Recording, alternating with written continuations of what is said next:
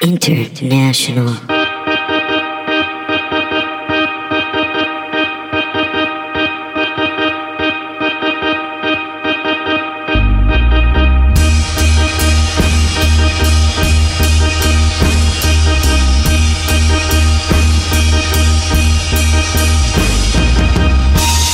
Hey everyone, this is Sam Talent. I'm sitting here with Ariel Norman and Brett Vervoort.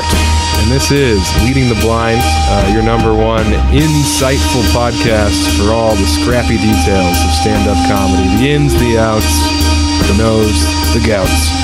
Uh, I'm Sam Talent. You might have seen me on Comedy Central Roast Battle, Vice Slam, The Chris Gethard Show. Uh, you might have read something I wrote in Vice that I still haven't paid for. So, thank you for having me. Wait, you, you haven't heard this yet, so eventually thank you for having me.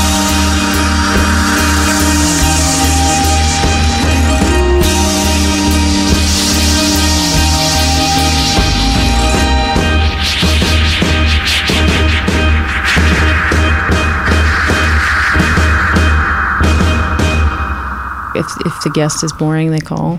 The more calls, the more boring their guest is. Yeah, no, we were kicking it around. Yeah, they're like, could you be less you for a second and really just shop out some personalities you're working on?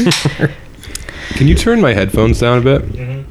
I'm pretty loud. Or or I'll just whisper. Yeah, shit. Yeah. I think Ariel's hungover, so we're going to whisper. Oh, I'm hungover too. Yeah, so, we're all. Yeah. Well, I finally had a fun time last night. I've been working too hard and being too responsible, and I was like, nope, nope, nope. And what did you know? What do you know? I wrote a bunch of jokes. Got drunk and high and wrote a bunch of jokes. Hell yeah! So that's that's when I'm, you know, meat, potatoes, beer, weed. That's what I should focus on. Yeah. Um, you know your strengths. Yeah, I think that's just what I thrive on. It's just yeah. part of my heritage, you know what I mean? Some people thrive on vegetables and stuff, but, like, I need meat and potatoes and beer, and I'm good. I'm good. I like uh, a hangover. Uh, you don't, or you do? I do. Mm-hmm. I like it when you're around friends, because mm. then you have that, like, golden hour where yes. nothing's real. Mm-hmm. Yeah, I used to, that used to be my favorite part of drinking. Yes, right? Yeah. The next day. Mm-hmm. And then you get to eat a pile of oh, greasy... Yeah. It can be disgusting. So, it's really the best. My headphones are, like, off. No, you're swinging from extremes. You're, it's yeah. passive aggressive. Oh, you want them lower, do you? um, I'm being hazed. Yeah. Now they're back up and they're very loud. Am I very loud in your guys' ears? You're a little loud. It's okay. a little. Everything. No, I'm good loud. now. That's yeah. perfect. That's perfect. Yeah, thank you. Okay. Yeah. I mean, I'm not a complainer, so but it is. It's a little loud. Um, uh, eardrums are a luxury. That's how I've always felt. Yeah. I'm high maintenance. Oh no! Now I was like all. Oh, there's back. Okay. okay. Okay. Um, hey, Sam, thanks for joining us. Thanks for having me. Um, you're so funny, and... Thank you. I saw you, I think, first when I was in Denver a few months ago. Yeah. And just, you know, you blew me away, and... Did we do that show in the, uh, like, the production studio with the white background? I don't know. Okay. That doesn't sound familiar, but right. I also don't remember things. Um, I think I saw you at Comedy Room Room. Oh, sure. First. There was some pussy pussy show or something. Yeah, What's Pussy Bros. Oh, Pussy Bros, mm-hmm. yes. Um, some pussy shows are much, that would get a lot more people in the door. The Pussy Pussy Show, yeah. yeah they should consider. Um, and then I saw you uh, when you were here for Altercation, and um, yeah, and then Brett has pointed out to me today that you were the person who wrote that piece uh, about being a touring comic. Yeah, on Vice. On Vice, mm-hmm. which I had read that before I'd seen you, and so today I was like, oh, well, here you go. This is a great starting off, like, jumping off platform yeah. for this conversation, uh, except that instead of jumping off there, I'm, I do want to ask background information. Sure. You started doing comedy in like uh, two thousand seven, right? Yeah. Okay. Uh, well, I started doing improv in two thousand five. I said comedy. I'm just kidding. Yes. Nice. Get them in. Uh, yeah, I started doing stand-up in two thousand seven. Yes. And because then, improv was playing with a bunch of like widowers and guys who were funny at the office. And I was like, I got to be alone. There you go. See, that's that's the truth. It's not that, like, no disrespect to improv if that's a cute little thing you want to do with your time, but mm-hmm. you're a bunch of, you know, dorky losers who yeah. just have nothing better to do with your it's night, obviously. Yeah. yeah. Oh, it's hobby like, is the like word D and D. I was looking for. Yeah, it's like D and D. Mm-hmm. Exactly. Um, so it's a place where you have to like be honored and accepted. Like yeah. everything you bring to the table is like as good as everyone else. People need to find their communities yeah. or yeah. they'll make one. Mm-hmm. Gay. All right. um, so... So you start, okay, because I just want to like very quickly tear through sure. your, um, so if you want to just give us a little bio, however much you want to tell. Uh, yeah, started in oh seven. Mm-hmm. Uh, the third time I did stand-up was in the finals at the Comedy Works contest. Mm-hmm. Uh, I definitely failed in that, but uh, I worked my way there. The first like, th- so that was the fourth time. The first time I went up and it was very bad. Uh, then the second two times I was in the contest at Comedy Works, the first round and I moved on, the second round I moved on, the third round everyone was like, who's this kid? But no one had ever seen me before. Yeah. Uh, and they all hated me. They all sure. detested me because they, they they thought that I like knew the judges or something. Uh, you're blowing the judges. Yeah. yeah. And I was like eighteen, nineteen at the time. Well, I little, guess I was nineteen. Little Twinkie Sam Talent yeah. blew all the judges. Mm-hmm. Or went down on them. I don't know if they were women. I was naturally hairless at the yeah. time. Yeah. yeah it was so. perfect. I was just one big cue ball. What happened? You know? We just I just started drinking milk. Right here. All right. Yeah, this is all milk hair. Uh, yeah. And then I moved away to Ithaca, New York to kind of live on a commune and be in bands. You so did? I, yeah. On a commune? Yeah, I lived in an anarchist compound. Oh, wait, that's two thousand eight? That was two thousand eight into two thousand nine. Okay. two thousand Parts of oh seven. I was starting to listen to a podcast about you on the way over here, and I did not get this far. So oh, yeah, no, now it's I'm, all right. I'm caught up to, yeah. to, okay, or you're caught up to me. So you're on an anarchist compound. Yeah, Goblin House at the New York. And were you doing comedy in any way there? Not at all. No, I was in a band with my best friend who went to school at Ithaca. So I was like in college and I was like, I'm out of here. This sucks. Mm-hmm. I'm going to go live in the van for a while and just be on the road. And that's how I kind of figured out how to be a working stand-up was from all those years in the van. Mm. Uh, so yeah. And then I came back to Colorado and like really started hitting mics really hard. twenty ten? Well, mm-hmm. so yeah, let's see. two thousand five, I was eighteen. So yeah, I was... I was twenty when I started hitting mics real hard. So like two thousand nine, two thousand ten. Okay. Because I couldn't get into a lot of the mics in Denver because mm-hmm. I was so young and they were all at bars and stuff. Right. Um, yeah. And then just attacked it ever since then. So in two thousand nine, you, you're back in Denver. Yeah. And it's like, this is like a period of like eighteen months where I was kind of floating. Like I was on the road. I was in Ithaca. I really, I ate a bunch of acid. So like mm-hmm. that time is kind of lost.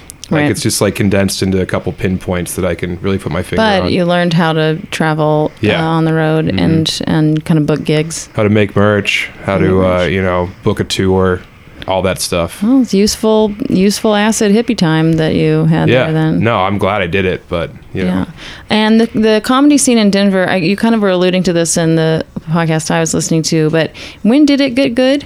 Uh, it was always good. Okay. So even before like uh, the Grawlix guys really mm-hmm. blew up, they were they were the class ahead of me. Yeah. So I like looked up to them. But even before that, like the Comedy Works was so good that mm-hmm. there's just been a history like since Roseanne pretty much of just like rippers. Okay. Uh, and I'm sorry I keep looking at her, but she's asking oh, all no, the questions. It's okay. So yeah. Yeah, yeah. Um, yeah. So Denver's always been really solid, and then it just kind of bloomed because then the Grawlix guys created like a D I Y footprint that we yeah. all ripped off.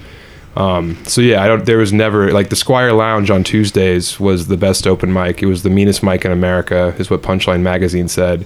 And it was just a murderer's row from like top to bottom. You would just, I just sit there and be like, oh, I hope I don't have to follow this guy. Oh no, I have to follow her. Oh no, yeah. this is terrible. And then you'd go up and luckily you did well or you wouldn't go up again like for yeah. a month, you know? Well, because I think maybe you were just being humble. You were saying that, you know, you getting to the third, to the finals of that competition yeah. your third time was because it wasn't as strong then as it is now. No, I don't even want to say that. I think I just had like an undeniable charm and I was so uh, excited because there was so much fear. Okay. I just remember being so afraid. Like I wrote jokes for the second round that day right. and then went and did them on stage because I didn't have the seven minutes I needed. You know, I had like yeah. five. So yeah, no, everyone was super strong. Also, those contests are like, you know, you've got people who do stand up once a year in right. the contest. So the field's not always that strong. Gotcha. But, uh, yeah, no, I think Denver's been very good pound right. for pound for years now. Well, that's a feeling that I got when I was there because I knew, you know, that it was like, you know, supposed to be a great comedy scene. Everyone's like, you'll have the greatest time. But I was trying to figure out because that was the first time I've been to a city where I was like, okay, this is this is better than Austin. Like, Austin is great in all these ways. There's all this stage time and whatever, and that's been developing. But, I, but you know, most of the cities, I'm like, Atlanta's comparable in a lot of ways. Even mm-hmm. Boston's comparable in a lot of ways. But in Denver, I was like, fuck. Yeah. I there's a lot of and, and I what I realize is there's people at more levels. We have these gaps here of, you know, the, the people keep moving to L A or New York, and so like it leaves these gaps between skill levels, whereas in Denver it's just like a thick yeah. layer of each, uh, and so yeah, I was like I, I just assumed that Denver's scene has been as well established for a lot longer than mm-hmm. We've had a chip on our shoulder the whole time because we were such a flyover state, you know? Mm. It's like people would be like, oh yeah, Chicago's great, Austin's great, you know, all these other scenes, Minneapolis is great. And then people would shit on Denver. Why? That's crazy. Because they never, you know, we never got any respect. Mm. Uh, so we always knew we were good. And I think that we have a lot of that Boston style of like, look, you all got to shut up and listen to me, because mm-hmm. some of the forefathers of Denver comedy came from Boston. Mm. So, uh, yeah, I mean, Denver's always been like, this is my time and I'm going to kill and yeah. I don't care what you guys are doing. We're yeah. a lot more like uh, mean. I don't want to say aggro, but we're definitely like, you know, we're there to kill. We're Tough. not we're not working stuff out. We're like there to murder. Yeah. Okay, so you're hitting mics hard in two thousand nine, two thousand ten, whenever you get back. Um, work me through the stages of your career ever since then. Uh, let's see. Uh, hit mics every night, because a lot of people I respected were like, if you don't get on stage, excuse me, someone's getting funnier than you. Mm-hmm. And I lived in, you know, just a big punk house. Uh, so my I had very little overhead. So I quit working. I would just like get enough money through illicit means, illegal means, whatever I had to do to uh, pay like two hundred fifty bucks a month to live in this giant punk house. Yeah. And just mic every night, you know, just it was I was fully inundated with comedy. Just that's all I did. Um, I didn't take a year off. I didn't take a night off for like, besides like Christmas and family obligations, I was up at every show I could be on yeah. for years and years. Yeah. Then eventually I started running my own mic. Uh, then I started, I took over the Squire Lounge, ran that show. Uh, me and my friend started the Fine Gentlemen's Club, uh, ran that for six years, and that was a weekly show. And like the Grawlix had a monthly show, which was the coolest show in town. And we yeah. were like, we're going to do that every week, because we mm-hmm. were young and stupid and didn't know any better. Yeah. And it was awful for like a year, but then eventually it paid off and we had a very great show. We had like Chappelle on that show, you know. Wow. We got a lot of huge names that were at the Comedy Works, um, and just passing through. So yeah, I got to meet a lot of people that came through there, and I would also go on the road and just like hit mics in a city for like five days and yeah. then come home, you know, and just like call in favors. Like, can I sleep on your couch? Like, I'll figure the rest of this out. Yeah. I mean, so I created this weird network of people that, you know, knew I was funny. That's the big thing, because a lot of comics are like, hey, how do I get on the road? And it's like, we have to kill every time. Yeah. You have to be undeniably funny, or else they're not going to want you to come to town, you know? So, yeah, and then uh, the Comedy Works, I, I had my issues with them, uh, and eventually it all worked itself out. And I got put on the almost paid list, where you get a host on weekends. Hmm. Uh, and from there, eventually I got moved up to the paid list, and uh, like hosted Red Rocks for a while, and... Uh, But I've been on the road pretty much hardcore for like six or seven, go, I guess eight years now, you know? So you've been doing comedy for a little over ten years. Yeah, yeah. And so most of that time, how much time do you spend on the road? Uh, last year I did over two hundred days on the road. Uh, I think it was like something like two hundred seven days on the road last year. And um, what was I going to ask? Oh, are you self-booking everything? Yeah, I don't have anyone working for me. Yeah. So how much do you cold call people, clubs, versus it's all people that you know or networked with? So for a while it was you hit up your funny friend in that town and you ask them about all the good shows. Like, what's the good shows in Austin? Mm-hmm. What pays a little bit? You try and cobble together as much, you know, money as you can. Yeah. Because I didn't have any, like, I didn't have a job. Mm-hmm. So that kind of like made me have to work really hard at making sure I made money. And then you go and kill, and then they're like, hey, come back in September. We've got this like weekend you can do, or, you know, I know this guy in Kansas City, like you should hit him up, you know, or like, uh, you know, there's these ladies that book like a run through Massachusetts down to Delaware or whatever. And yeah. Yeah, so you just get connected that way. And now I'm lucky that like clubs are hitting me up. I've never been like a cold call guy, because mm-hmm. I don't, I know there's so many funny people. And I don't ever, like, want to be one of those assholes who's just, you know, fucking knocking on your door. Yeah. Um, I've never been, like, a good emailer. I mean, I could probably be doing a lot more like lucrative wise. Like yeah. I could be making more money if I had more of a awful business instinct. Right. But I come from that like D U I, and I don't want to sound like I'm trying to be humble. It's just like I could be doing better for sure, but no, like I'm but happy with what I have, you know? Right. This is the kind of thing I want to hear about, because I, my inclinations are not emailing and cold calling yeah. and trying to work my way up or schmooze my way up through the stepping stones of the, you know, whatever, like this whole D I Y thing, this whole building your audience, building your network, building whatever is, yeah. is you know, what I probably want to know about. And I never like went and hosted at clubs. Mm-hmm. Like if people would offer me feature work, I would maybe do it once, and then I'd be like, I would be up there head hunting. I'd be trying to bury the headliner. Yeah. So then next time you have to come back as a headliner, you know? So like yeah. I never really did all those skipping stones. I just like wanted to go in and headline. Yeah. Because I knew I would kill. Like that's right. the one thing I always know is like, if you give me the shot, yeah, I'll do the damage. All I need is the shot. Yeah, yeah. Right. So, do you uh, think, because I've heard that before, like that if you're featuring, then you shouldn't bury the headliner. And I'm like, I don't even know what to do about that. Like, oh, what are you yeah. supposed to tell like mediocre jokes that aren't, uh, are you supposed to be low energy? Like, is, is so that's not a real thing in your mind. I've never, I've, I mean, I've come, I'm pretty competitive. Yeah. Like, you know, so I'm trying to like wreck their weekend. Yeah. And I've definitely had comics like move me to host. Yeah. You know, like, like on Thursday night, I'll go up and kill. And then Friday, they're like, hey, you're going to do like, uh, like twenty-five tonight. And then Saturday night, they're like, hey, we're going to like, uh, you're going to go up and do like twenty up front. And then we're going to have these people go in go between bu- us. A little buffer. Yeah, yeah. exactly. Uh-huh. Like, that's another Denver thing is like, we were always trying to make it the worst weekend that the headliner ever had. That's awesome. You know, and then like those lineups would be like Christy Buckley hosting, like me doing ten, and then Ben Roy doing twenty. And then yeah. Bob Saget has to go up and do yeah. his fucking grab-ass act, you know? I, there's so many times where the headliner comes out during the host set at Comedy Works, and they're like, what's he doing? He's yeah. trying to hot dog me from the host set? And it's like, oh, this is what they always do. Yeah. This is just this is just a Saturday night at Comedy Works. That's you know? so great, because yeah. you know, I need to spend more time in Denver. You know what, Austin comics who are listening, be more like that. We make our scenes so much better. Bunch of fucking weak. Whatever. And Wendy, the owner of Comedy Works, always encouraged that. She yeah. was like, I'm here. I want you here because you're going to kill. Yeah. So, like, don't pull any punches. That's awesome. Yeah. Yeah. Fucking all right. Go Denver. mm-hmm. I love that so much. Okay. So, let's talk about your article. Um, or what is that what we call things? Yeah, it's totally. It was, it was, a, it was actually a fiction piece, you know?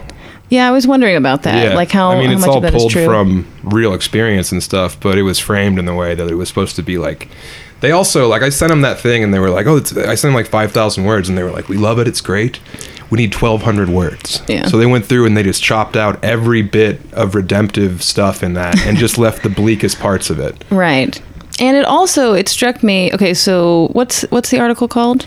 Uh, it's like, why uh, making people laugh for a living sucks. Yeah, which was not the title that I gave them. What was the title you gave I them? Can't remember, but it wasn't it wasn't anything negative. They got making lost. Money, making people laugh isn't that bad. Yeah. Has its moments. I think it was just Has called Joke redeeming. Life, actually. It's a roller coaster. Oh. Yeah, and yeah, then they were like, oh, we're going to attach some buzzwords to this, so yeah, it's clickbait. Click, clickbait you know? Title. Yeah. Well, it worked on me and Brett, so. Oh, yeah. We, no, we I mean, were. Comics responded, and I mean, I'm that's I'm as proud of that as I am of anything I've done. The fact that comics like it. Yeah.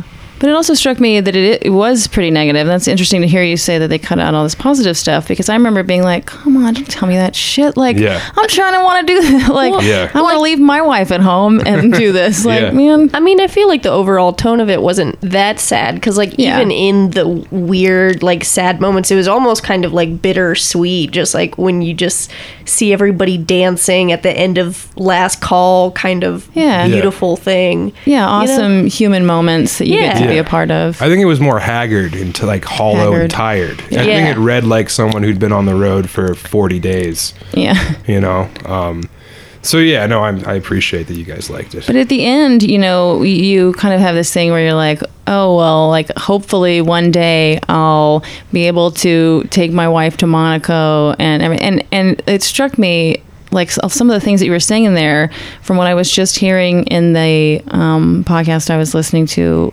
It sounds like that kind of has come true. Like you got, you just got to go to Hawaii before your wedding, yeah. and now you maybe are taking her to. We went to Italy. They, you, did go to, you did go. You did go to Italy. So I mean, yeah. I know that the article just came out like a year ago, but it almost seems like things are already looking up. Things Checking are great. Out the boxes. Yeah, uh, definitely, and like.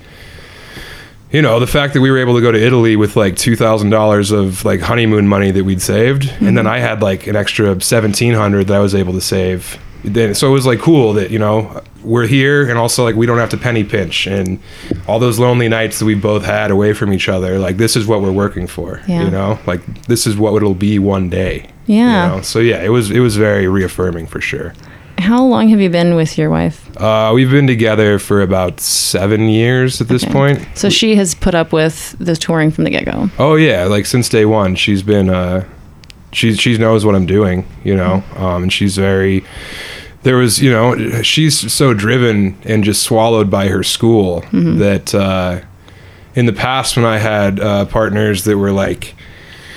More boring and mm-hmm. didn't have anything going on, yeah. you know, it's like they want to hang out on Friday and Saturday and they don't understand, but like she totally gets it. Like I'm widowed by her med school. Yeah. Like when I'm home, I have breakfast ready, you know, I have dinner ready, but it's not like we're broing down, you right. know, like we're not hanging out, we're not watching Netflix, like she's doing her thing. So when I'm gone, it's like it's kind of the same thing as if I was yeah. home. So when do you guys get to spend time with each other? Uh, we, we definitely like prioritize, but at the same way, like I understand that she has this stuff to do. So, right. you know, it's like the fact that she'll do her homework instead of the office we have in the house, she does it at the kitchen table mm-hmm. and I'll be on the other end of the kitchen table writing yeah. and we're there together, mm-hmm. but it's not like our attention's on each other, right. you know? So it's, uh, we have dinners. You know, and a lot of it's just her decompressing. It's not like our conversations at dinner are like winning. It's like she's like able to have a half hour of not learning about the renal system. Yeah. So it's like I'm just there, you know, trying to make her laugh and stuff. Yeah. And just it's a lot of her like venting and me being like, yeah, that's fucked. That teacher sucks, dude. I'm so sorry. You know. Do you think that then your being gone so much actually has a lot of positive impact on the relationship, like missing each other and not being in her way? Oh yeah, and I mean I think the fact that she's such a, she's just like. You know, I've not had, a, I've never known a woman like her uh, that I've been in a relationship with. So it's a lot her being just like awesome. And then it is the fact that when I am home, it means a lot more mm-hmm. as opposed to, you know, a lot of people who have that, you get complacent because you're just around each other a lot. And yeah. the little shit that, I, I have a lot of fucking little annoying things that I do. Yeah. Uh, and she does too, but we don't dwell on those because right. I don't just sit there and hear the way that she, you know, chews on her straw. Yeah. You know? See, this is what I've been saying. Like, there's a there's a part that of me that's worried, you know, having a wife and wanting to be gone all the time. But I'm like, I've known from the beginning that's going to be so much better for a relationship. The more I travel, the better it is, because then you get to miss each other. Yeah. Like, so many of the problems about long-term monogamy are really solved if mm-hmm. you're just gone a lot. Yeah. As long as you, I mean... And we are like totally monogamous, you know, yeah. like, uh, and I know a lot of guys well, who cheat on, yeah, there's that. Yeah. And it's like those guys, that, I hate them so much. Yeah. That sucks. It's gross. And, you know, and then, and then they make movies sometimes and then you're like, well, honey, don't watch that yeah. movie about that comic because mm-hmm. let's not put those ideas in your head. You yeah. know? Cause that is, do you want to have kids ever?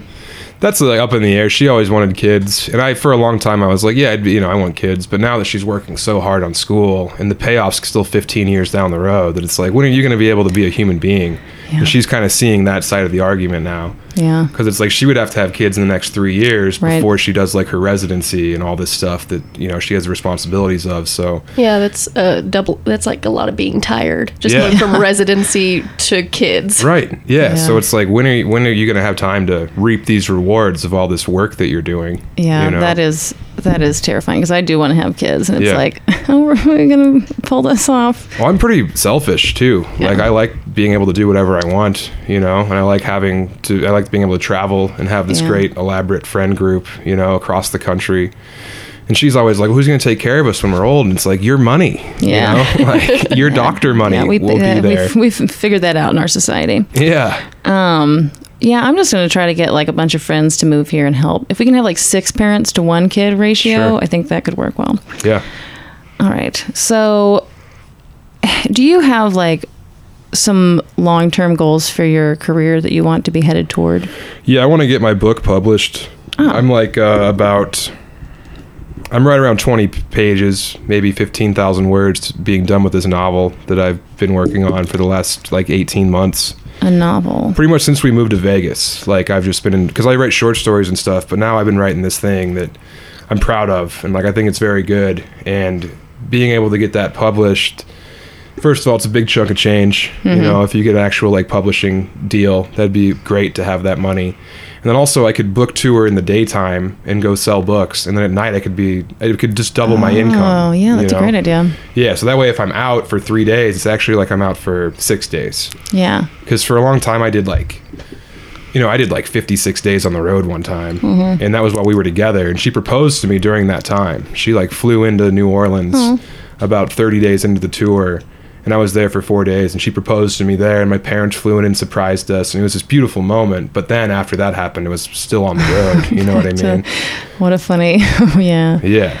Um, okay, so what's your novel about? Uh, it's about like a like a stand-up who's like been his shot's missing. He never got it. You know, he had his chance, and he did fine, but he's still on the road. So you're di- and he's like fifty-six. You're dissipating your fear through this book. Oh yeah, it's your... just the guy I don't want to turn into. Yeah, yeah. That's a great. That seems very cathartic. Yeah. So if they made this into a movie, like they pick up the book yeah. and then they decide to adapt it, mm-hmm. who would you want to be cast? And I'd want you... Danny McBride. Danny McBride. Yeah, because this guy has a terrible cocaine problem. Awesome. You know, he drinks way too much. he, uh, he eats terrible. It's just all the things that the road can do to you. You yeah. know, his wife left him. He cheated on her.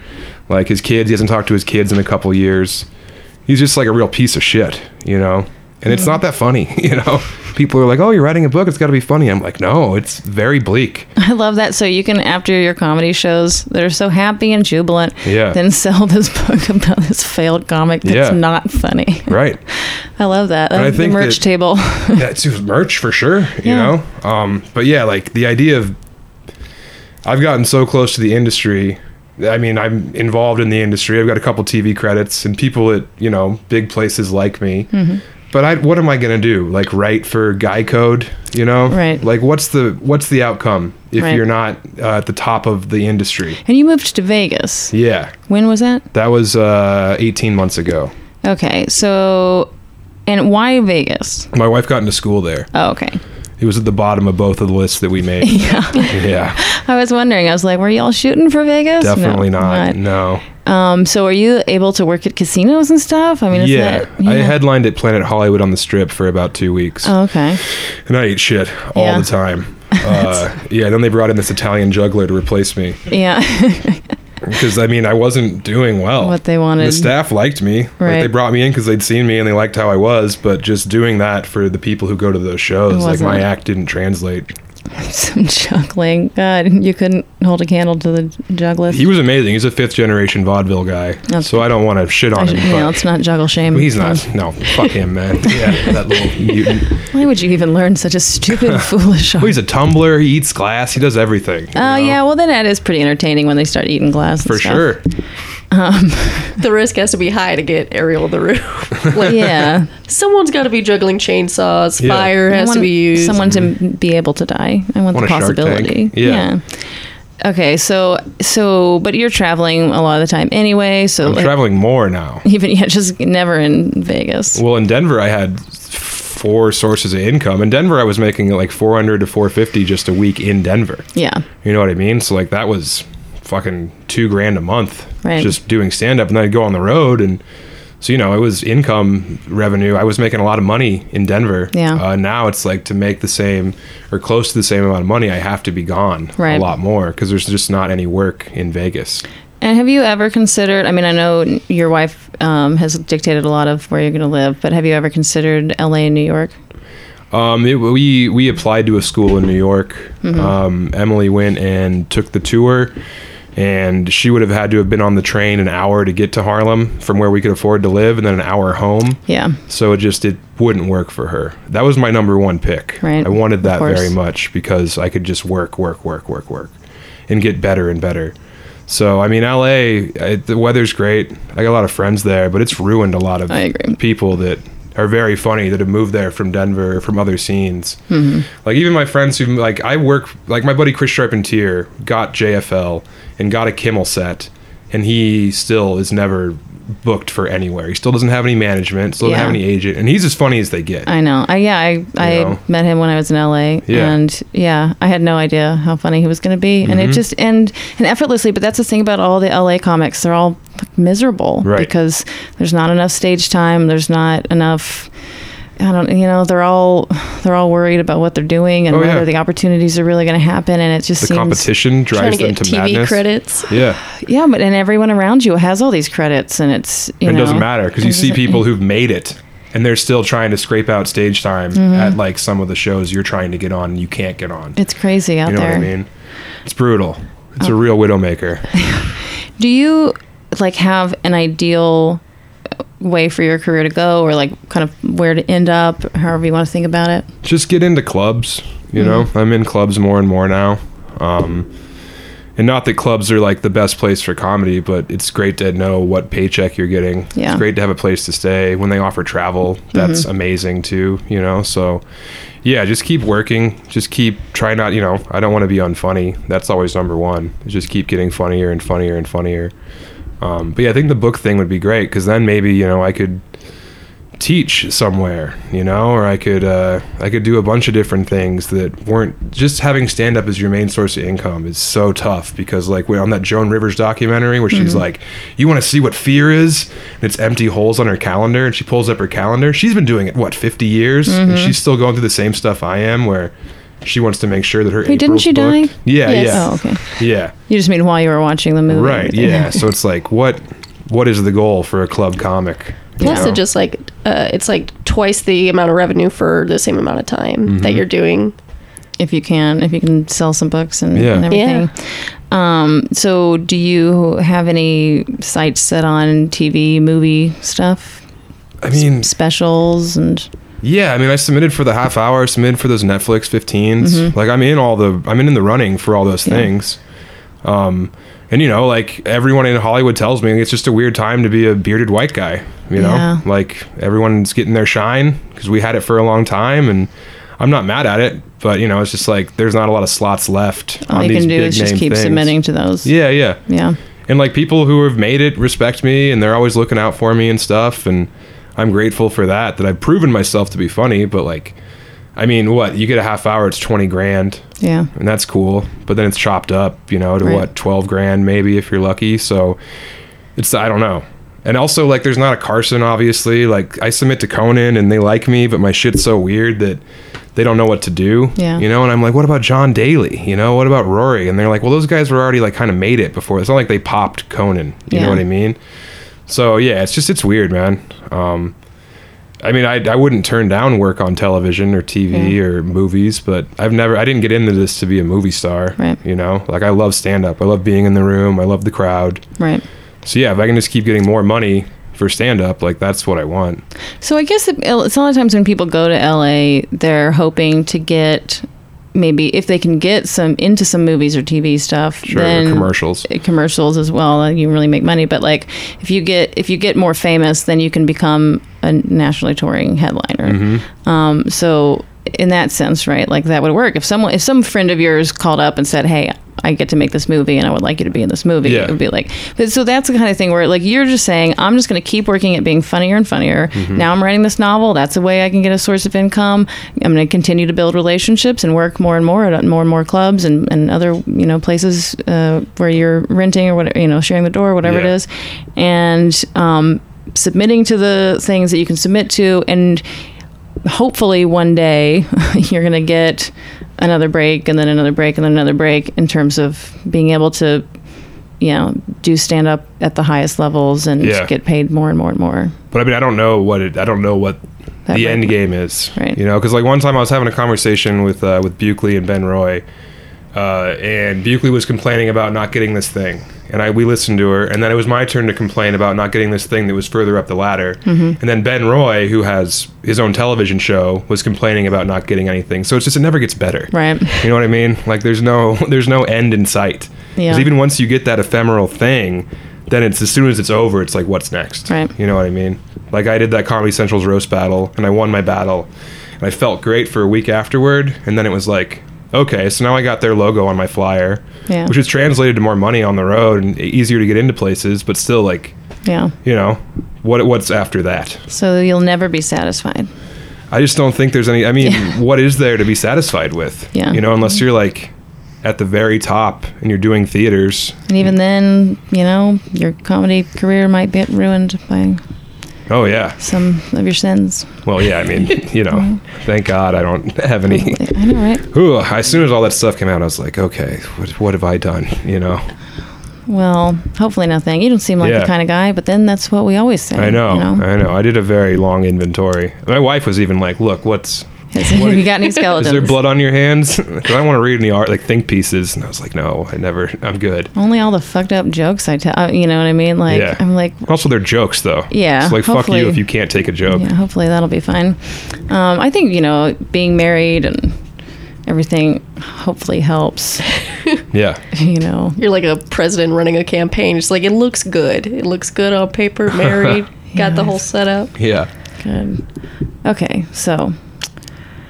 I don't know. I'm so hungover that I'm like, I, I haven't asked any of my normal questions. I mean, what can you tell us about building a career um, where you're booking your own shows and touring around the country? So do you want to like narrow that down a little bit? Well, I like, okay. So from what I'm hearing from you and from other people, like, and, and from my own experience, I can keep building this kind of D I Y situation. I've met more and more people. I travel whenever I can and yeah. um, and make connections. I haven't been working my way up through the club system even here. I mean, I, you know, do some stuff at the Valve, and one day I'll headline the Valve, and um, I should ask to work at C A P. There's no reason Definitely. not to. It's kind of insane, but I've been putting it off for a long time. Um, but I'm officially... Oh, today is my four-year anniversary of doing comedy, guys. Oh, wow. Congrats. Thank you. Survivor. Yeah, well, I have a bachelor's in comedy now, right? Yeah. Yeah. I am making more money with comedy than I ever did on my psychology degree, which yeah. is a big fat zero. So, um, but yeah, so... Obviously, I can keep working at C A P. I'm just going to turn this in to give me advice, I guess. Sure, yeah, no. Fuck, fuck everybody else. Need, but yeah. hopefully it'll apply to a lot of people. Um, it's, so to me, I'm like, I think what to do next is, yes, to, to ask to work at C A P, um, to apply to things like Laughing Skull. I don't know if Bridgetown isn't even going to happen anymore. No, they're done they're for. They're done right. I uh, think they sold it, so it's not going to be, the, if they do it again, it's not going to be the same thing. Uh, right. Yeah. So we'll see. Um, there's like a, a few festivals like that and competitions that might work. And of course, in Funny Person Austin contest, always yeah. good opportunities, and hoping to get put on the J F L audition. And there's stuff like that. Um, and but then on top of, so other than that kind of club system, hoping for J F L kind of stuff, like then you can also just do this stuff on your own where, yeah, you meet people in other cities and then you figure out how to get booked on all their little D I Y shows mm-hmm. and you can make some money, and increasingly making more money doing that. But I guess um, when, like, when you're making connections with club, like, w- let's say that you're going, where's the next city you're going to? I'm going to Appleton, Wisconsin. And what? The Skyline Comedy Club.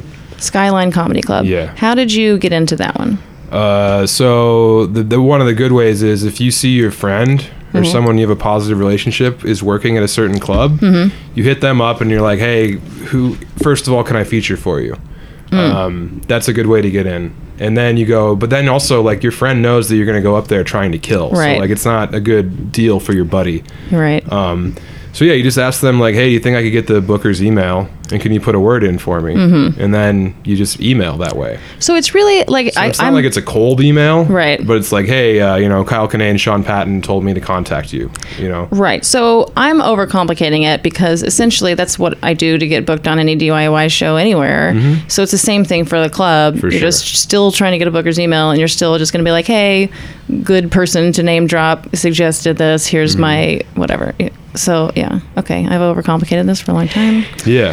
It's just the same thing, but at different levels. And also, if you keep going to those cities for long enough, like Pat Dean mm-hmm. books the Valve. Yeah. So it's like your friends get put in positions of power right. sometimes, or, mm-hmm. you know, they become managers or they get they become producers. Right. So then it's like, you know, you're able to not have to call in a favor through a third party. You can just go right to them right. or they offer it to you, you know, or like with the Skyline, like they booked the room in Milwaukee. And I did that room, and then she was like, hey, why don't you come and do Skyline? So now it's two club dates a year. You know mm-hmm. what I mean? Or like uh, like Lucy at uh, Zanies in Nashville. Like, she now books uh, the one in Huntsville. They have a club in Huntsville. So it's like there's two weekends a year. You gotcha. know what I mean? Yeah. Okay. So I guess my, my question is, to what extent is it just, I'm going to build all of this as I go along, and the more that I travel and, and the better I get and all this, It, and to what extent are there any are there things that I should be doing whenever I'm traveling um, that you could tell me, or things? Uh, you got to hang out. If, yeah. You know, you got to go to mug shots after the show. Mm-hmm. Uh, wherever you are, you got to go. You got to hang out. You can't leave the show early unless you have a different set. Right. You know, which is, if anyone ever gets mad at you for that shit, fuck them. Right. You know, you're working.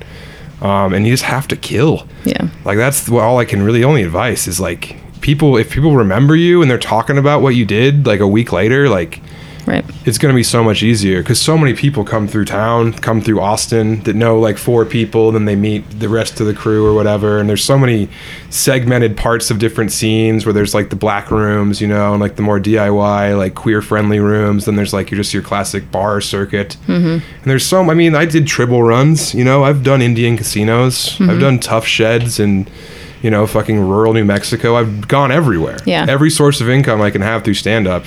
So, like, I can work in front of every crowd. Yeah. Which I'm insanely grateful for, the fact that I did all those awful fucking seven nights in a row for one hundred dollars a night featuring, yeah. when I was, didn't even half a half hour, you know? Mm-hmm. It's just like, you can't, you gotta, you gotta just do all the right things, because there's so many funny people. But if you're really funny and you're friendly and you're a good hang, all that lame shit really yeah. adds up, you know? Be yeah. funny, be nice, don't be difficult. I think that like being a good hang thing is something that I need to actively work on. Um, one, I mean, it's, it's, well, we hung out at El Chorrito and you're nothing but charming. Oh, well, thank you. I mean, yeah. I no, I can be a good time, but like, wasn't the pro- your wife in town too? Yeah. Yeah. See, that was great. I know. I love it when I can have my wife with it. She's a great ambassador for me, for yeah. one thing. Um, she's makes me a more sympathetic character, I like to say. She endorsed you. By, exactly. By I'm like, look, you. See, you see how nice and cute she is? She's very sweet and kind and fun and, yeah. and genuine. She yeah. married me, so I must be okay. yeah, yeah, exactly. Um, my wife's just a tool in my, she's just another arrow in my quiver, just, you know? The cutest little tool. Yeah. Um, Uh, okay, so, but I don't do it as much as I'd like to. Sometimes, I mean, I've been trying to get my work scheduled to stop putting me, having to wake up at six a.m. as mm-hmm. much, and I've kind of got that. But um, I don't know. I get very tripped up. Okay, I'm going to be very specific. Uh, I feel like I should be high all the time. It just improves my personality and my... Same. Uh, and my... Like, I think it'd just be... If I could get the exact drip just constantly through my system, that yeah. would be ideal. Um, but then sometimes I feel like if I have half a gummy bear in earlier in the day, then I get like too tired or foggy at night. Yeah. And I'm like, do so do I have another gummy now? Or do I start drink? And... I mean, maybe I should, this is all to, you know, I should learn how to be sober or something. And sometimes that's fine, but I'm also like, I don't know, I'm tired all the time. I got to figure out how to, I want to be hanging and be on and charming, well, but then. When it's that late at night, like, because most of these shows get out super late. Like, yeah. it's like, what are you going to do? Most of the bars close at like two. So you have to, so sometimes you have to like drink or, you know, smoke a little bit just to kind of extend the length of the evening. Right. Sure. I mean, I think if you can, if you, I don't know. You know, if the bar closes at two, if you go from the show that's over at midnight and you're there for an hour, like, you got right. your FaceTime in. Yeah. And also, you should be trying to, like, actually build relationships with these funny freaks that you get to hang out with. You yeah. know, it's not like you're just doing it to network. Like, well, of course. And, I mean, yeah, I don't know. I hang... I guess... I guess that's the thing. I've always known I need to hang out more, um, but then that social anxiety just keeps me, you know, or being tired or, like... you know, not wanting, well, I used to have a lot more fears about driving, but I got, you know what? I've talked myself through this. All right. I'm going to start, I'm going to start hanging out more. And I mean, I smoke weed. I haven't done a set without being high since I started. Yeah. Like, I've been smoking weed since I was fourteen. How much, so how much weed do you smoke? Like, so now I've figured out, I don't, so now when I'm home, I really don't smoke a lot of weed unless I, I mean, at night I'll smoke weed. But mm-hmm. like back in the day when I was in Denver, all my friends smoked weed. We were getting fucking ounces for free all the time. Just blunts all day, you know? Yeah. And so it was easy to stay stoned throughout the day, and everyone else is smoking weed, and it's not a weird thing, you know? Right. Um, but yeah, now I've figured out that, like, I'm more of a C B D guy, so mm-hmm. I have a specific strain of weed, and if someone's, like, passing a joint, like, I'll take a toke, but I'm not just going to smoke everything that comes my way anymore, because yeah. I was starting to have panic attacks and shit. Like, mm-hmm. weed took a weird turn with me. Yeah. Um, so yeah, like, I definitely get my buzz on, but I know the amount I, I think I drink too much on the road, honestly, for sure. Yeah. Because now I'm getting booze for free. And, you know, if you're in Springfield, Missouri for the late show Saturday night and you see them come in and they're a bunch of fucking mouth breathers, you know, mm-hmm. like, you know what you're up against for an hour. Yeah. It's like you got to, I, I, I, I get, not that it ruins my performance, mm-hmm. but I definitely come off the road now and I need like a day to recover. Yeah. Because I'm thirty, but I've been doing this for a long time and... I worry about those repercussions. So if you're doing a show, are you getting drunk? Are you starting to drink before the show? Yeah. And then, so how much will you drink before you get on stage? Uh, I'm right around three beers. I like to get there an hour early. So I have like two hours before I go on. Mm-hmm. Scope out the room. Uh, you know, glad hand everyone I got to meet. Mm-hmm. Um, introduce myself to the wait staff, the bar staff, try and remember those names, and then have a beer. And then... you know, right around three beers, maybe get the fourth beer on stage. Mm-hmm. I'm also like six five, three hundred. Yeah, no, I was pounds. Like, I'm doing the math. Uh, yeah. Divide by two or three, and that's if I drank that. Right. right. So yeah, it's not like I'm doing shots or anything like that. But then afterward, when they all, everyone wants to hang out, yeah. it's like that's when... Not that you want to, not that you're afraid of looking like a wuss, but you definitely want to look like a good house guest is how I yeah. think about it. Like yeah. if you're offered, like, hey, you want to do a shot of Jameson? It's like, yeah. You want to turn down hospitality. Yeah, like, of course, I'll do that shot. What time do you wake do, up?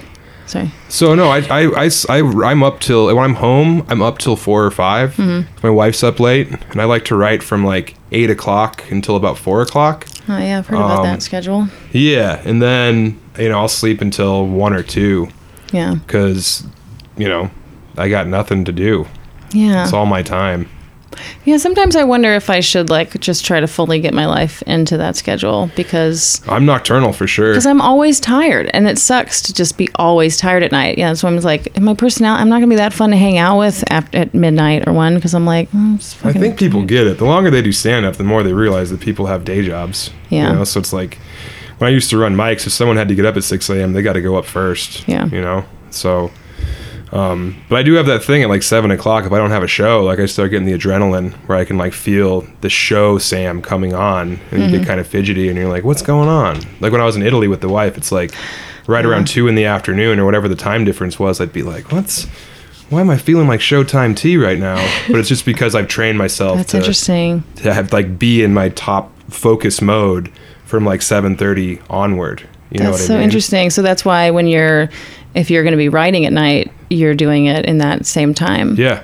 Yeah. Because that's when my brain's the best, I think. Yeah. Um, yeah. So I just like to get that time in, and just writing's just about folk. You have to be in front of the keyboard, you know, mm-hmm. like you can sit there and fidget for a while, but like, you're not going to do anything unless you're in front of the keyboard, you mm-hmm. know, and I'm not even a good joke writer. Like I don't like write, I've never sat down with a notebook. Mm-hmm. Well, not in like eight or nine years and like written out bits. So what are you doing at the computer?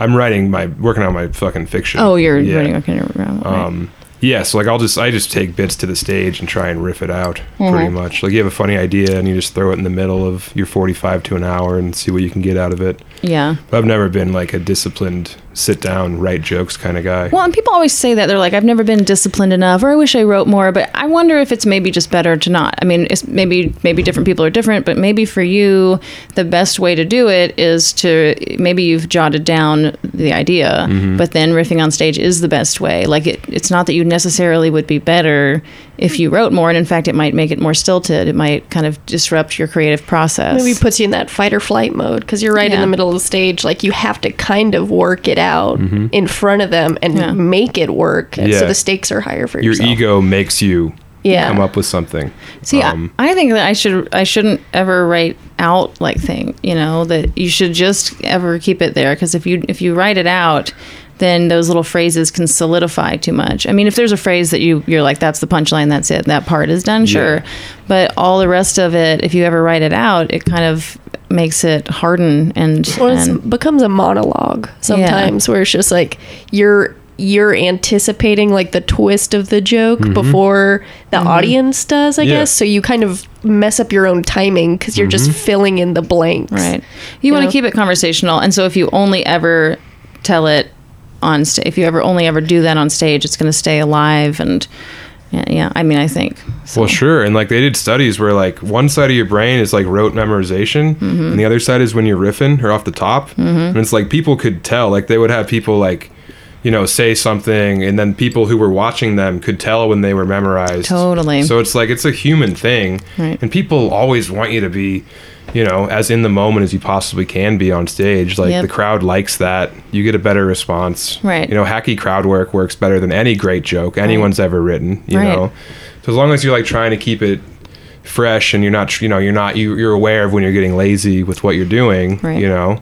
But it's totally what you said. Like, it's fight or flight, mm-hmm. you know. Um, it could be also, you know, you got something to close with. Yes. So it's like during check drop, it's like, okay, I'm this is where I'm going to try and put in that new thing about the way Italians say the word okay. Mm-hmm. And then it just grows or grows, and then, or you chop it, you know? Yeah. But I mean, I forget more jokes than probably anyone. Yeah. Because I'll have, like, you know, a set list that I'll be working for like a month, and then you have that stuff, but then you forgot about the stuff you were trying to work out before, you know. Do you think, does it sometimes just come back in oh, another for sure year? Yeah, or your so. friends will be like, whatever happened to that joke, right. and you're like, holy shit. See, I can get so I O C D about, that about like joke. Like chronicling everything, or like having all these notes and like having it all. But I think if I learned to let go more, it would ultimately be better. And the, it's like all that shit's still in your brain, and or or someone will remind you, and yeah. and then it keeps it more alive. I'm just afraid I'm gonna like end up in a chair having dementia, and then like telling old one-liners that used to work. Yeah.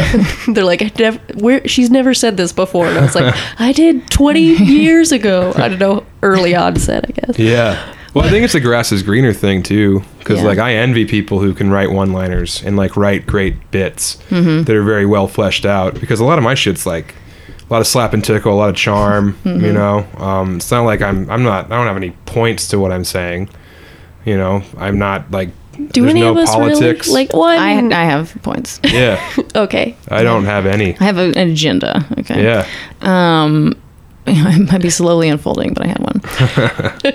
uh, well, yeah. It's just that line between like, when are you, you like, what's trying your best and what's being disciplined versus what is it, is that is stultifying, you know? And is it actually, I'm like, I'm so hard on myself. And so it's like, if Good. I'm not writing, but which kind of hard on myself should it be? You know what I mean? If I'm not writing two hours a day, does that mean I'm not as good as it could be? Or would it be better for me to just s- sketch down whatever little bits? I mean, I try to write down any time th- something funny occurs to me, you know what I mean? But just sketch that down and then just take it on stage instead of trying to write first. Just if I should just go up on stage and be free with that, because a lot of times that's my favorite time. That's the best stuff yeah. comes out of that. Or I'll do it to friends, honestly. You know what I mean? Like, I have an idea, and they, I have friends who are like, they enjoy my new comedy stuff, and so. But I find that when I'm riffing in the moment with them, it's always the best. For so sure. Then if I just did that on stage, it, you know, or when I do it on stage, it's also great. So it just makes me wonder if I shouldn't, instead of beating myself up, being like, I got to write and organize and look at all this stuff, if I should spend that time relaxing, look, getting into YouTube holes and, you know what I mean? Well, maybe all that good hang time you're trying to work ah. on becomes a good hang on stage with the audience, and then they're like, oh, we're just hanging out with this cool guy, and that's fun for them, you know. Wait, you're saying the time that I well like yeah well I mean just uh you're saying the time that you're riffing mm-hmm. with your friends is probably like when you're kind of figuring out those ideas the most, mm-hmm. but then I guess if the audience, if you translated that right, maybe maybe there's more overlap than you think. Yeah, no, I think I think that's how it works. I just I thought you had an idea for like how to find more time to hang out with people. Like, instead of writing in the morning, wake up later and then use that time to party. Sure. I mean, just yeah, just invite someone out for a lunch or something. You oh. know, I would I would encourage being on stage over writing. Like, if mm-hmm. you if you're like, am I going to make time to write for two hours or am I going to go hit a mic or two? Right. I'd always encourage going always to the mic. Huge.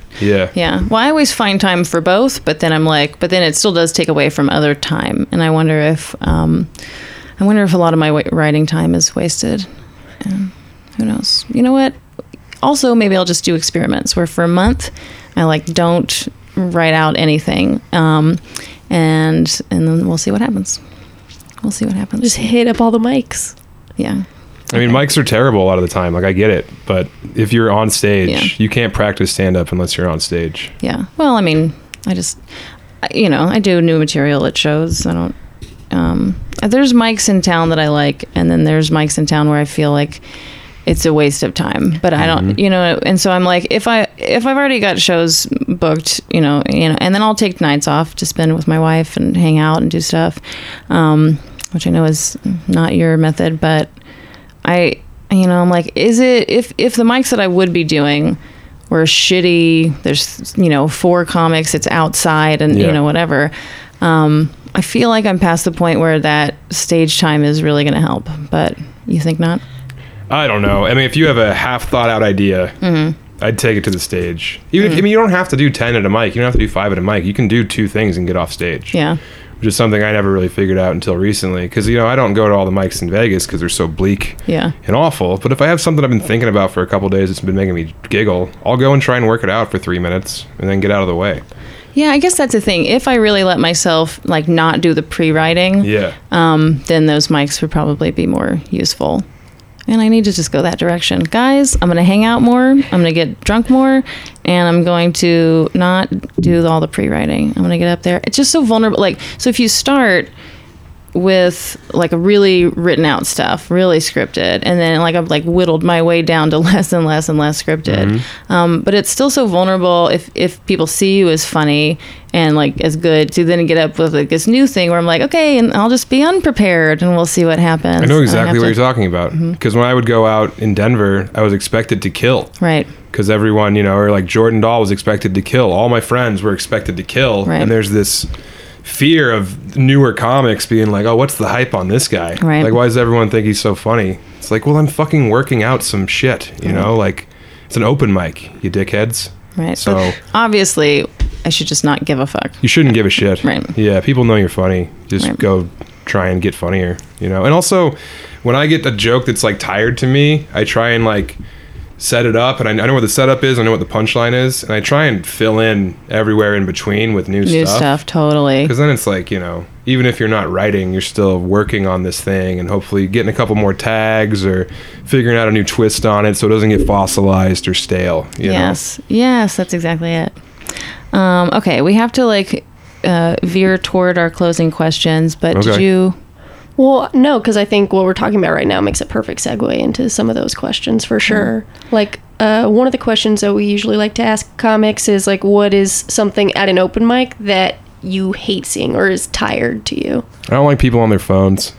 Mm-hmm. Uh, like when people are on stage or when they're on stage? I don't like it when people uh, are in the crowd on their phones yeah, at an open awful. mic. Um, I don't like it when comics laugh for the wrong reason at a new person. yeah. You know what I mean? Because I mean, I'm guilty. I've been guilty of people being so terribly unfunny that you're like, we got to get inside. We got to go see him. You yeah. know? Oh, you got to see this guy, you know? Yeah. Uh, so like, that's something that I think we should try and Do you, you mean because from. they're gonna they're we're gonna hurt their feelings? That's awful, or because they hear laughs and sometimes you can see a look on their face where they're like, "Oh, that one worked," and it you're like, "No." Them. And also, we were all terrible once. Yeah, like people as soon as they have like five minutes, they're like, "Oh yeah, like I just was born with a great five." Mm-hmm. It's like, no, you were shit for mm-hmm. six months. I saw you. You were terrible. Mm-hmm. Now you're gonna make fun of this new person that's right. been doing it. Yeah, so that kind of shit makes me mad. Um, but yeah, I mean, I don't know.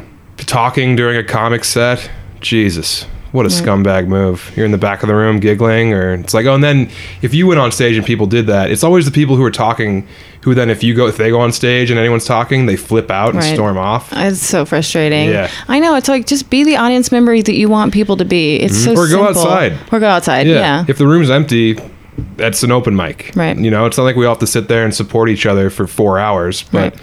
if you're just going to be disruptive or doing your own thing or trying to be the funny person in the room while someone else is on stage, just go outside, smoke mm-hmm. weed, have a cigarette, you know, just Word. be funny outside. Hang out. Yeah. Um, what is, uh, if you could go back and tell yourself something different. Sorry. Di- um, oh. Did you mean comics on stage or comics in the crowd? Uh, uh, I was trying to clarify if you meant comics on stage who had their phone, like oh, they were using it to no, look at stuff. Okay. Just notes. Yeah. It's fine. You know, um, I've definitely read off my phone before. It all depends on the context, yeah. really. On stage, just, there's a lot of hacky premises that people still do. Yeah. Mm-hmm. Chaps my ass. What's we your favorite what hacky are. premise? Oh, man. Just a few of your favorite. Shit. I'm into a mic in a minute. It's so hard to come up with them. Yeah, I don't have I don't have it right at the... But, you know, just everyone's got a fucking Uber joke. Mm-hmm. You know, I'm guilty. I have an Uber joke, but it's about the funny face the driver made. You know what mm-hmm. I mean? It's like, I don't know. I can't think of any right now. I know. Because I've distanced myself. I was just hoping, because it's always so hard to think of them. I was just hoping you yeah. like, had a list memorized. Like, oh, when I hosted. Oh, can't wait to talk about, you know. I hosted two mics Monday and Tuesday back to back. So I saw Heard them all. all yeah. of it. Yeah. Yeah. It's it's annoying when people say something that is like so far from original, and a lot of times they're they're young or something, and I'm just like, just oh, you have no idea how this has already been discussed so mm. much. People have covered this and way better than you. Like, please go read some books and watch some stand up and see where the conversation's at a little bit before yeah. you bring all your hot takes that have been that have been talked about, debunked, talked about, debunked. Um, okay. So if you could go back into your first or second year version of you, like a Bill and Ted style, tell yourself some advice, what would it be? I would have quit smoking cigarettes. Mm.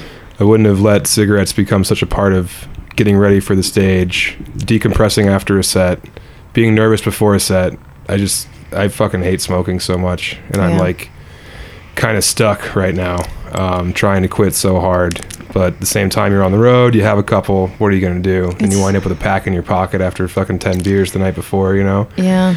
So that for sure. Also, uh, I probably would have not done close to sixty days on the road so often. You know mm-hmm. what I mean? I would have figured out how to monetize myself in a way that didn't take so much of a physical and emotional toll on myself. What do you think's the perfect amount of time?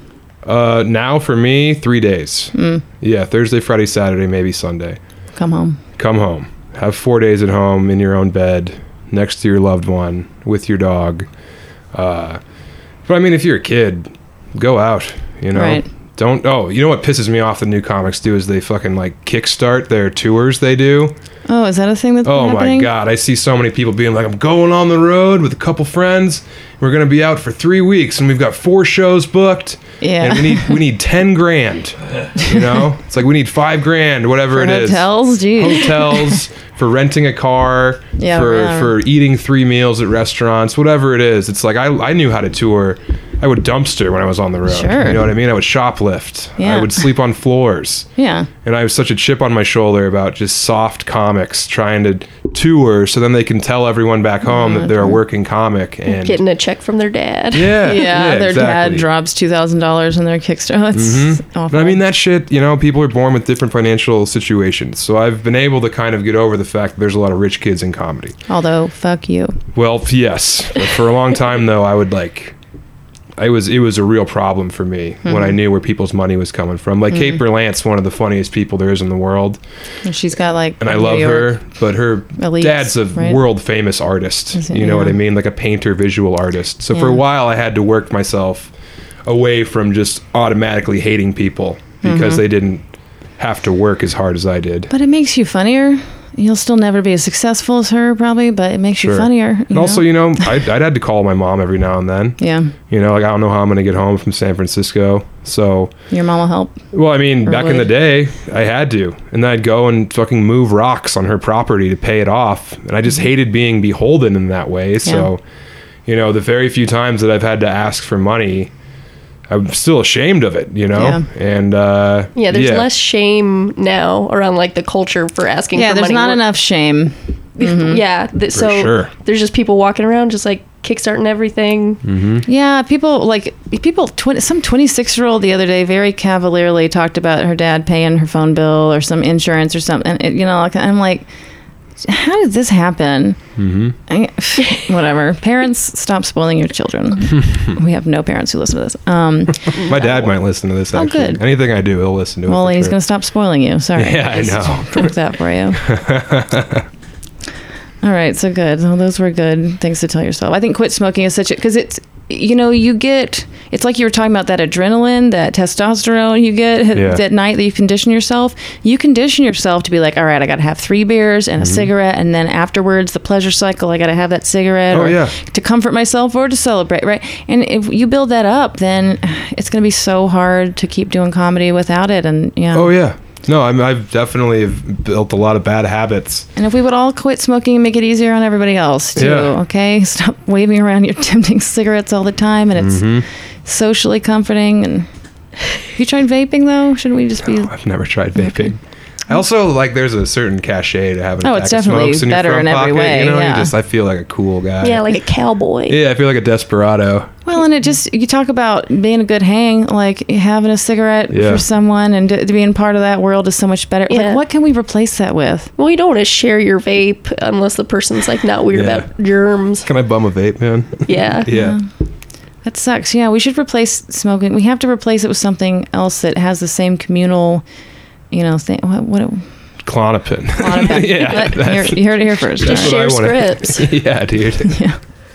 I'm so afraid of... I mean, I like a Xanax every now and then, like anyone does, but man, I don't know how people can have a prescription to that shit without just turning into yeah. a real fun person. Mm. You know what I mean? mm-hmm, mm-hmm. Um, what is the best piece of advice that another comic maybe gave you? Uh, well, you know, the late, great T J. Miller, uh, you know. That's just funny because a couple of times you have, like, done a T J. Miller voice in this conversation. I almost He's from Denver, mm-hmm. so we definitely have uh, the same accent here and there. Mm-hmm. Um, but, yeah, uh, he was the one who told me, if you're not getting on stage, someone's getting funnier than you. Mm-hmm.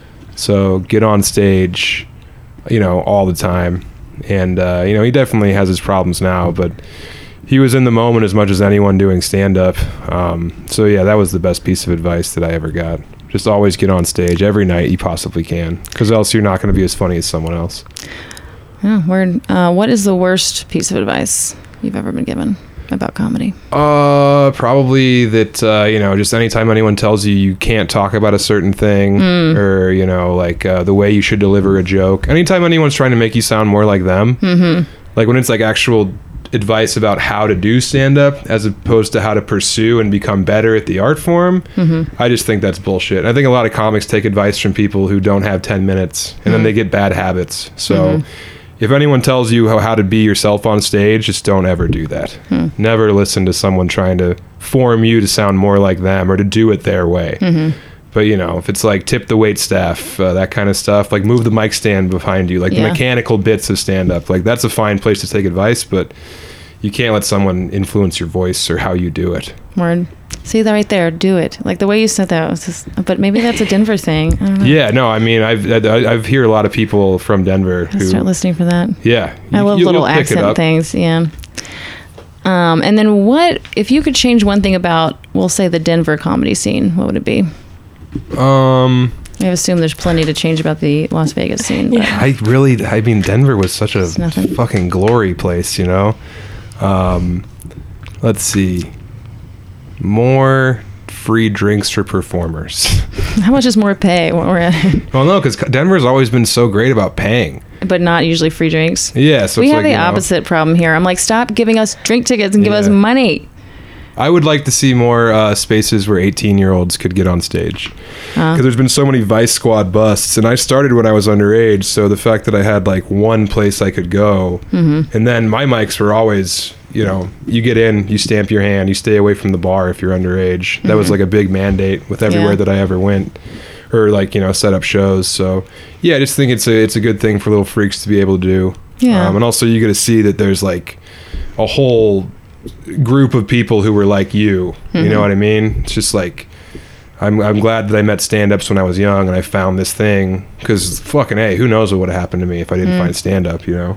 I would have been a repugnant probably. Yeah. Yeah. Um all right. Well, I was like, I agree with that. You probably would be repugnant. Yeah. No, but I was just thinking about all of us. Like, people who are supposed to be doing stand-up, yeah, what else would you be doing? Uh, yeah, preacher, I guess, maybe. I don't know, man. Island of Misfit Toys, pretty oh, much. Oh, for sure. The one thing we didn't ask is, um, you, have you started a new podcast? Huh? Yeah, the Shine. Yeah, Shinin' with Sam and Dave. Yeah, it's my buddy David Borey and I. He was the best man at my wedding. He's, he has a Conan credit. He's very funny. I've known him since ninth grade. Mm-hmm. So, uh, yeah, we were just talking about, we were lamenting uh, not being able to monetize our adamant but small fan base. Mm-hmm. So, yeah, we were like, let's team up and try and get a Patreon going. Yeah. So maybe we can pay our rent, you know, just from the Patreon type thing. Yeah. It's I mean, a total cash grab. Oh, I mean, it's, totally. It's good content. And I mean, people have been asking me and David to do something like this for a while. Because we do have fifteen years of, you know, banter. Like, just the way we talk to each other is yeah. so sharp that uh, we finally decided to do it, but it's definitely like a new income stream. Totally. I mean, that's the thing is a lot of times people who are your fans, like they want to have a way to support you, but mm-hmm. a lot of times they're going to a show and they're like, I can't help that this is a free show and that there's right. no one has put a tip jar out at all. And mm-hmm. so like if you have these people who want more content from you and then who are, a lot of people are going to be more than happy to do Patreon stuff, especially if you give them little things like sure. it's what they want is to support the artists that yeah. they love. So I mean, I sold three hundred t-shirts last year from people who like me, mm-hmm. you know, so I was happy about that. But at the what same do your time, t-shirts look like? Uh, I had a snake on a cross design. Mm-hmm. It was like a snake, an S and a T, you know. Um, cool. I had the Toy Machine knuckles, where it's like toy machine, but uh-huh. Sam Talent. Ah, uh, gotcha. And then the new one was just this drawing uh, my friend Mallory did of me as like a gift. Mm-hmm. And I monetized that shit right away. yeah. yeah. Um, but yeah, just like a googly-eyed drawing of me that I got on a shirt. Cool. Yeah, I'm yeah. buying a printing press. That's the plan this yeah. year. Yeah. Because... Yeah.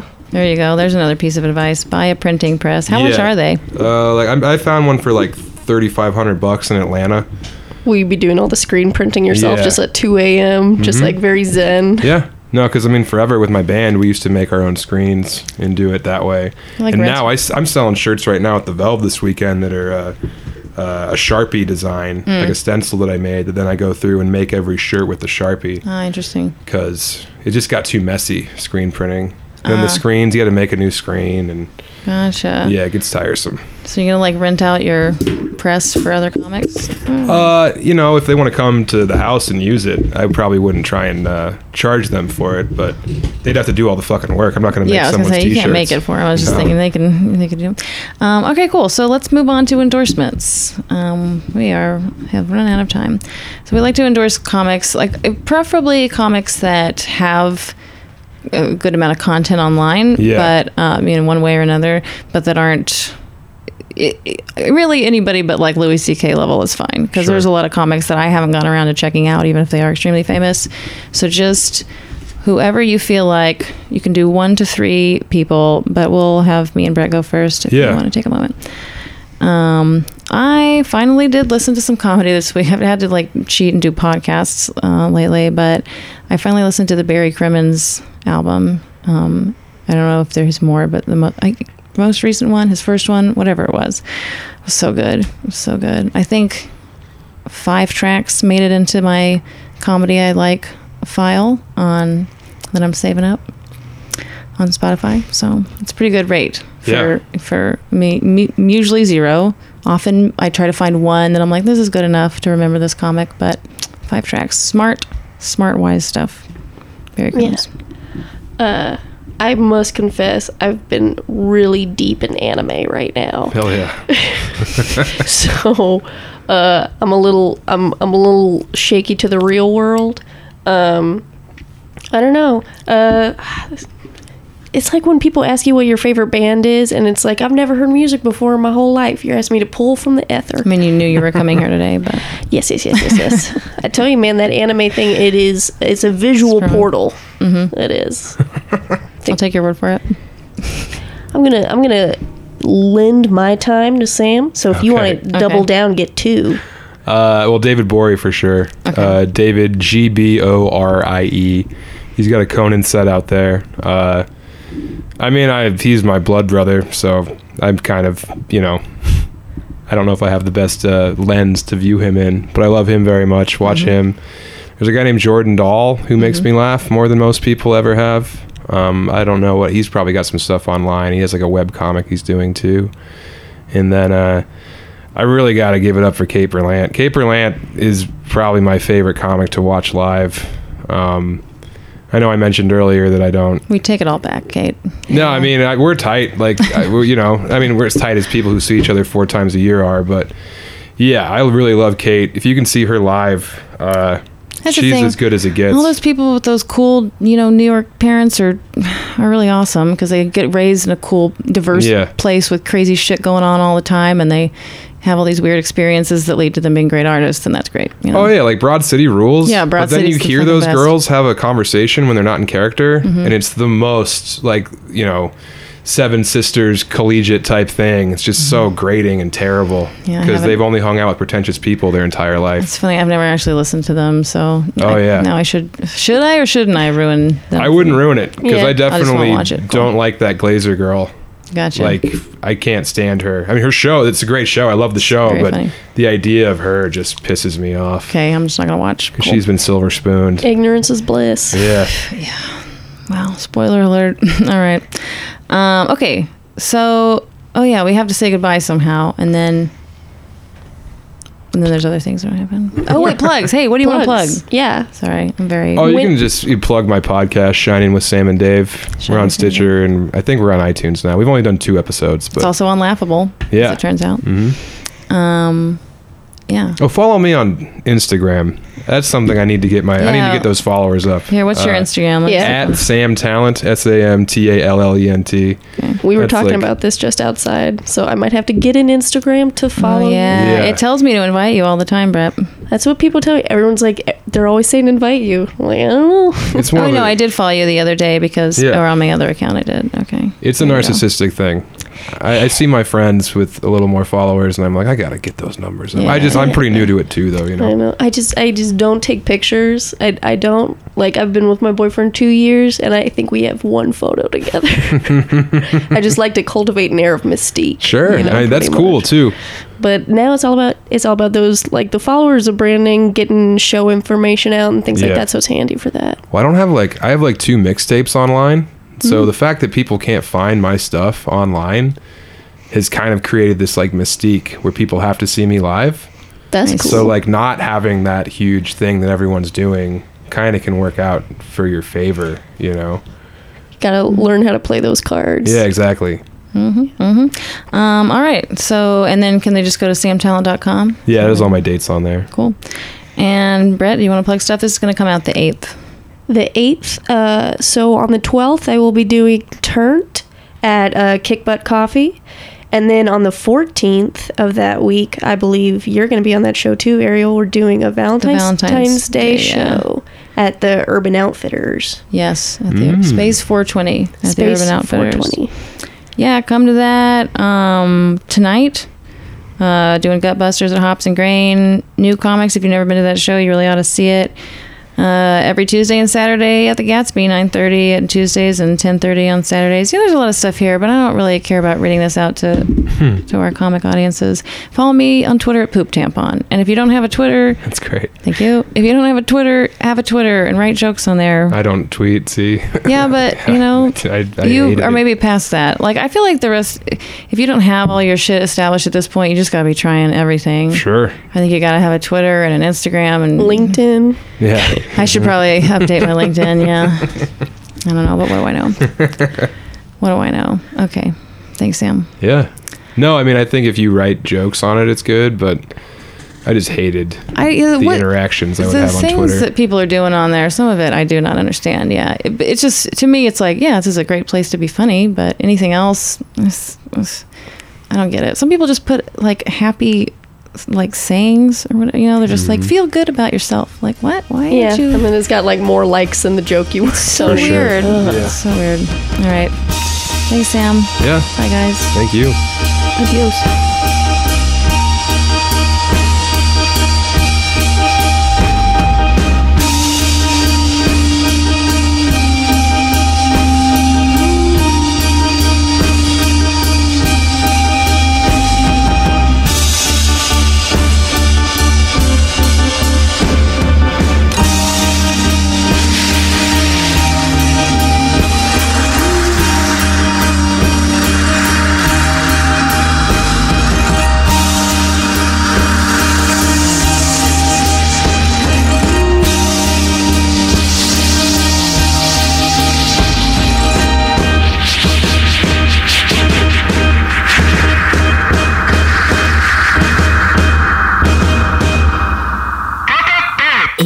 International.